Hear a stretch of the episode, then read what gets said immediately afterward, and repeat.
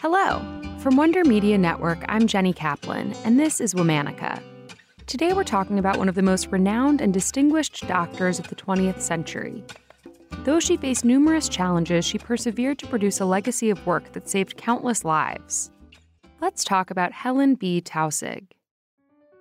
Helen Brooke Taussig was born on May 24, 1898, in Cambridge, Massachusetts.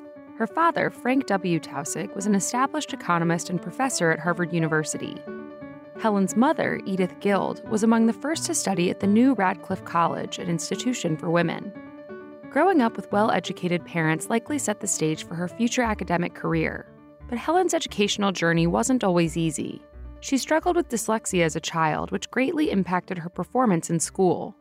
And when she was just 11 years old, her mother passed away from tuberculosis. Helen's father extensively tutored her in reading, writing, spelling, and math. Helen graduated from the Cambridge School for Girls in 1917 and went on to graduate from the University of California at Berkeley in 1921. Though reading remained a challenge, she excelled academically.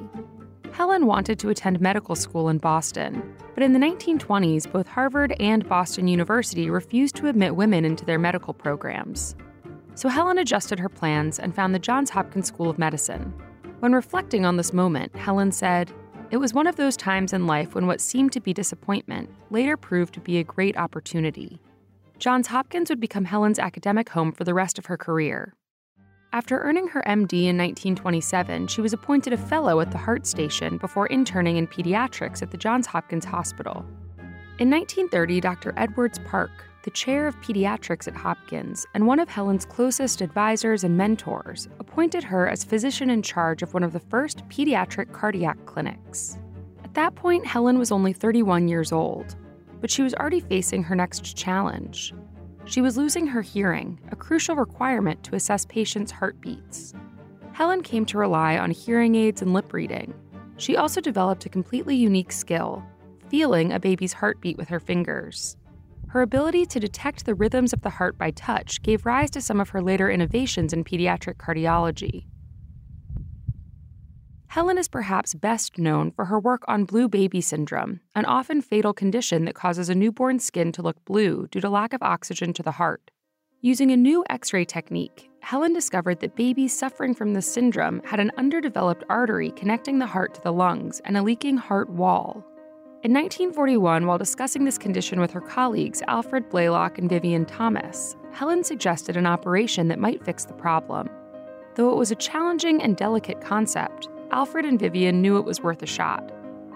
After extensive practice on dog hearts, Alfred performed the operation on an infant for the first time in 1944 with close support from Helen. The procedure initially worked, but the child passed away in a follow up surgery two months later. Helen and her colleagues soldiered on, and soon after performed two successful procedures. They published their findings in the Journal of the American Medical Association in 1945. The technique, now called the Blalock Thomas Taussig shunt, was adopted worldwide. Within a year, it was used to save more than 200 children's lives at Johns Hopkins. Helen's vital contributions to medical research didn't end there. She also played a key role in understanding how the drug thalidomide causes severe and often deadly birth defects. In the 1960s, Helen learned about an epidemic of severe defects in limb development across Europe. She traveled to Germany to help research the situation. Helen found a link between the defects and thalidomide, which pregnant women were taking to combat morning sickness. She returned home, published her findings, and testified about the dangers of the drug in front of Congress.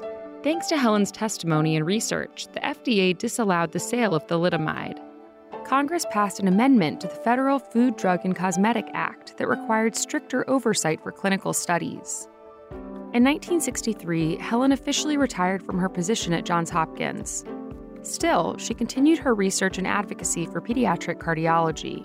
She published 40 additional articles after her retirement. Over the course of her life, Helen received numerous honors and awards. She was one of the first women to receive full professorship at Johns Hopkins, earned the prestigious Lasker Award, and was elected the first woman president of the American Heart Association. She even received the Medal of Freedom from President Lyndon Johnson in 1964.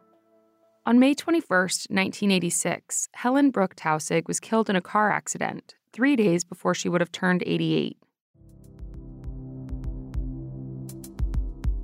All month, we're honoring women who changed the landscape of health and wellness.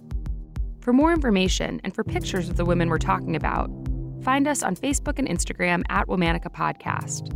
Special thanks to Liz Kaplan, my favorite sister and co creator. Talk to you tomorrow.